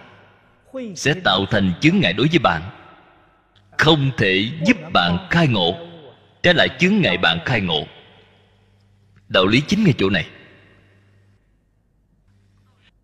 Đến lúc nào chân thật khai ngộ rồi vì thì bất cứ người nào giảng đều có thể nghe. Bạn chưa khai ngộ mà nói thì không được. Cái khai ngộ này chính là tiêu chuẩn trong thiền tâm, minh tâm kiến tánh, đại triệt đại ngộ. Đến lúc đó hết thảy tất cả. Hạn chế đều không có. Hoàn toàn giải phóng.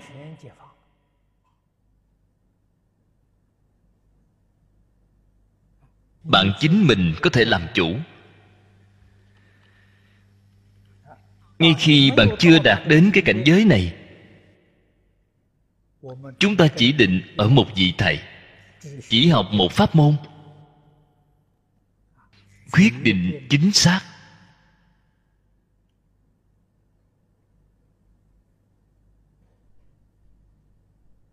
Đây mới gọi là tinh tấn. Sau tinh tấn, mới có thiền định.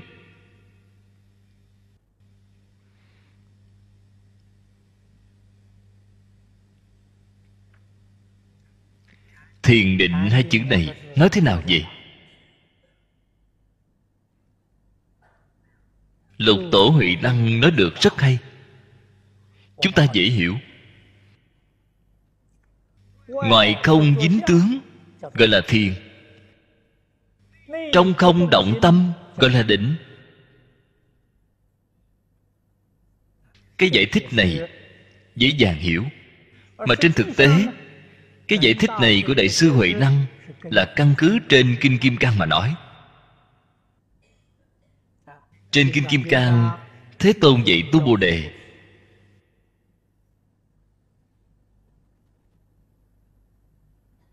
Nguyên tắc giáo hóa chúng sanh.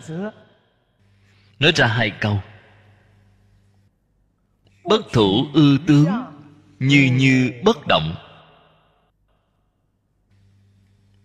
Bất thủ ư tướng, chính là ngoài không dính tướng.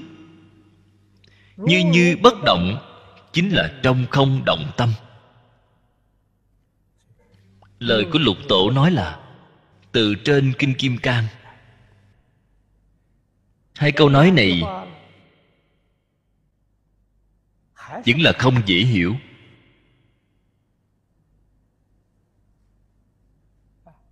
Trình độ văn hóa của người hiện đại càng lúc càng thấp. Vậy thì chúng ta dùng lời của người hiện đại để nói. Bên ngoài, không bị mê hoặc. Vì mọi người dễ hiểu. Bên ngoài không bị những danh vọng. Lợi dưỡng năm dục sáu trần này mê hoặc. Đây gọi là thiền. Bên trong, không khởi tự tư tự lợi, không khởi tham sân si mạng. Cái ý niệm này gọi là định. Cách nói này mọi người liền dễ dàng hiểu được. Mắt chúng ta nhìn thấy những sắc tướng bên ngoài. Xem thấy cái này ưa thích nhìn thì nhìn nhiều một chút, cái kia không ưa thích xem thì ít xem một chút, bọn bị mê hoặc rồi.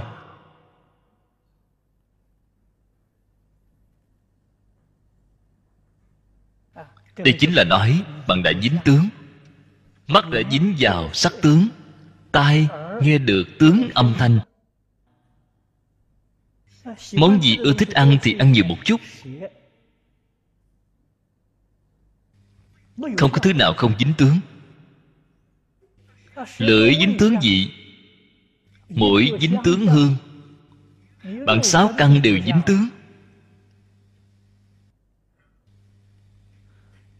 nếu như có thể làm đến ngoài không dính tướng, trong không khởi tâm động niệm, đây gọi là thiền định. Thiền định không phải là ở trong thiền đường ngồi quay mặt vào vách, không phải cái ý này. Đại sư huệ năng năm xưa ở hoàng mai. Ngài ở hoàng mai 8 tháng. Chưa một lần nào ngài bước vào thiền đường. Một cây hương cũng chưa ngồi. Ngài được thiền định. Ngũ tổ hòa thượng hoàng nhẫn đem pháp truyền cho ngài. Ngài tu định ở đâu vậy? Ngài ở trong nhà bếp chẻ củi giả gạo, tu định. Không phải ở trong thiền đường thiên đường ngày ngày ngồi thiền, không đắc đạo một người nào. Do đây có thể biết, tu thiền định phải tu ở chỗ nào? Ở chỗ khởi tâm động niệm mà tu.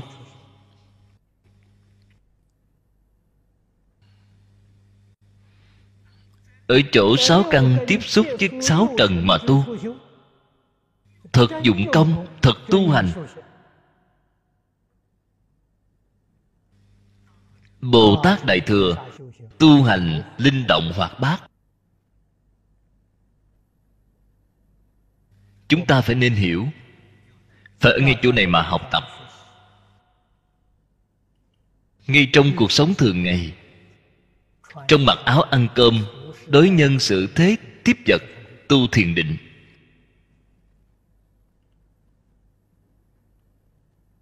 Bạn mới thật có thành tựu định sanh trí huệ. Phía sau cái trí huệ bát nhã này là không cách gì tu. Trí huệ từ chỗ nào mà ra? Trí huệ từ thiền định mà có. Không có định, chắc chắn không có trí huệ. Người thế gian đem thông minh tài trí. Ngộ nhận là trí huệ.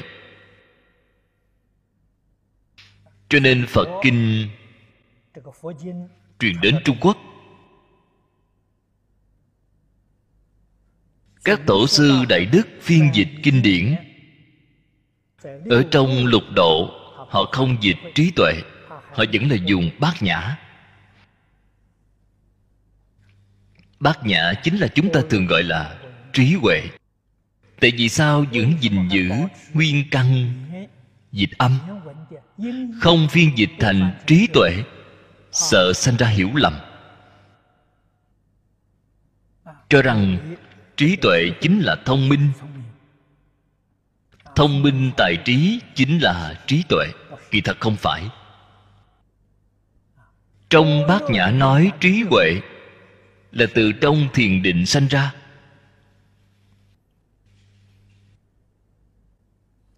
Do đây có thể biết, nhà phật gọi là trí huệ là hai loại. Một cái là thế gian trí tuệ, không phải có được từ trong thiền định. Vì không gọi là chân trí huệ. Trí huệ chân thật nhất định là từ trong thiền định mà có được. Đây gọi là trí huệ chân thật chúng ta phải phân biệt rõ ràng.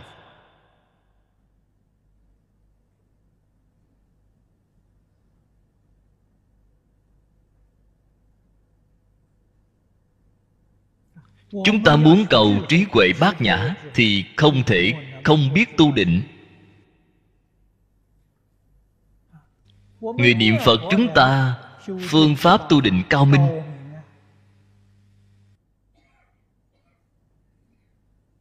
Trong tám dạng bốn ngàn pháp môn, phương pháp của chúng ta là thù thắng nhất. Cho nên trong kinh đại tập nói, niệm phật là vô thượng thâm diệu thiền.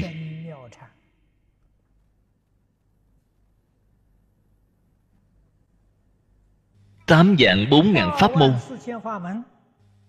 mỗi môn đều tu thiền định. Việc này các vị nhất định phải hiểu. Phương pháp tu thiền định phương thức không như nhau. Mục tiêu là hoàn toàn như nhau. Tám dạng bốn ngàn pháp môn. Pháp môn niệm phật cũng ở trong đó. Là phương pháp, là thủ đoạn. Trong tam học, đây là thuộc về giới học. Đều là một mục tiêu, một phương hướng. Đều là tu thiền định sau khi đạt được thiền định, trí huệ liền khai. Học phật, mục tiêu cuối cùng là khai trí huệ. Khai trí huệ không có thiền định thì không được. Thiền định là tóm lược tu học của chúng ta. Giới luật là phương pháp tu học của chúng ta. Trí huệ bát nhã là mục tiêu tu học của chúng ta. Luôn phải làm cho rõ ràng, làm cho minh bạch. Thiền định của chúng ta tu bằng cách nào? Khi sáu căn tiếp xúc cảnh giới sáu trần, khởi tâm động niệm rồi, phải mau a di đà phật. Liền tu thiền định. Dùng một câu phật hiệu này, đánh bạc đi mê hoặc bên ngoài.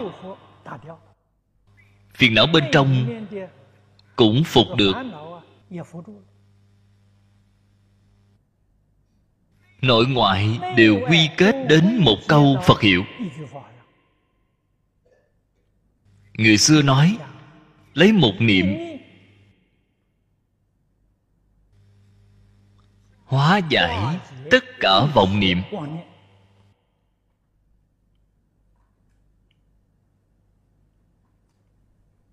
Đến lúc nào là lý nhất tâm? Lý nhất tâm cái niệm này cũng không có. Cho nên gọi là niệm mà không niệm không niệm mà niệm. Trong kinh hoa nghiêm nói, nhất đa không hai. Đó là cảnh giới của lý nhất tâm. Cái cảnh giới này hiện tiền. Trí huệ liền khai. Tự tánh bát nhã liền hiện tiền sau khi trí huệ khai rồi dạng sự dạng vật chỉ vừa tiếp xúc liền thông đạt, liền tường tận. Cho nên vào lúc này có thể học rộng nghe nhiều.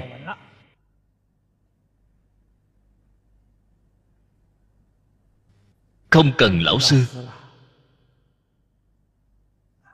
Vô sư trí. Tự nhiên trí vào lúc này hiện tiền rồi. Thích Ca Mâu Ni Phật 49 năm đã nói tất cả kinh. Ngày nay chúng ta quy nạp làm tam tạng kinh điển. Tôi nghĩ vào lúc này, Nhiều nhất ba tháng Thì bạn toàn bộ thông đạt. Không có chút chướng ngại nào. Vì sao vậy? Trí huệ khai rồi. Các vị phải ghi nhớ, Trí huệ là quyết định, Phải thông qua thiền định. Thiền định của chúng ta ngày nay chính là một câu a di đà phật. Đây là vô thượng thâm diệu thiền.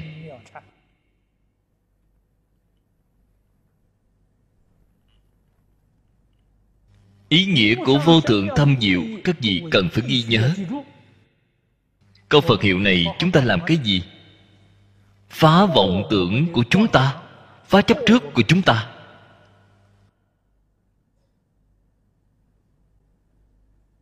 Càng thiết thực,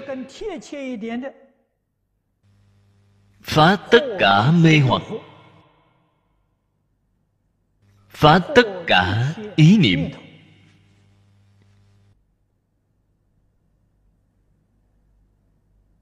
Vậy thì gọi bạn là biết dụng công mắt thấy sắc khởi lên tâm tham. A di đà phật đem cái tham đó đoạn mất. Tham là phiền não, đoạn phiền não. Bên ngoài là mê hoặc.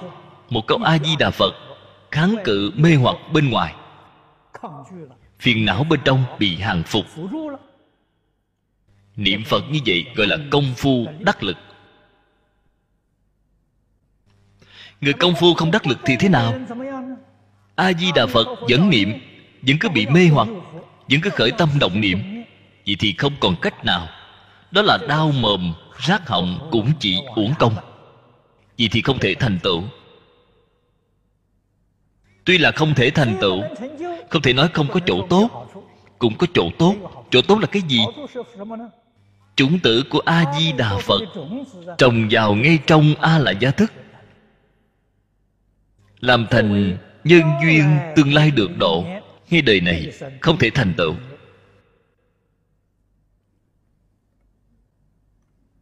Những sự cùng lý này chúng ta đều cần phải làm cho rõ ràng làm cho tường tận.